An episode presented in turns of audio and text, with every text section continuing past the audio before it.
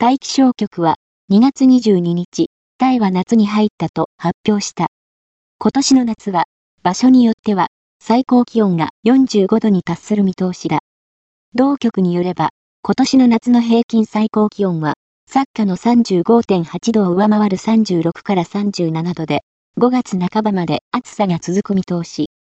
最も暑い3月と4月の最高気温は43から44度に達し、ところによっては、2016年に北部メホンソン県と昨年西部ターク県で観測された歴代最高気温44.6度を上回る45度に達する可能性があるという。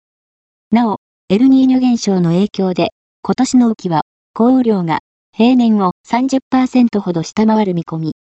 大国政府観光庁 TAT のホームページでは、タイの気候は11月から2月が寒気、涼気、3月から5月が暑気、6月から10月がグリーンシーズン雨季となっている。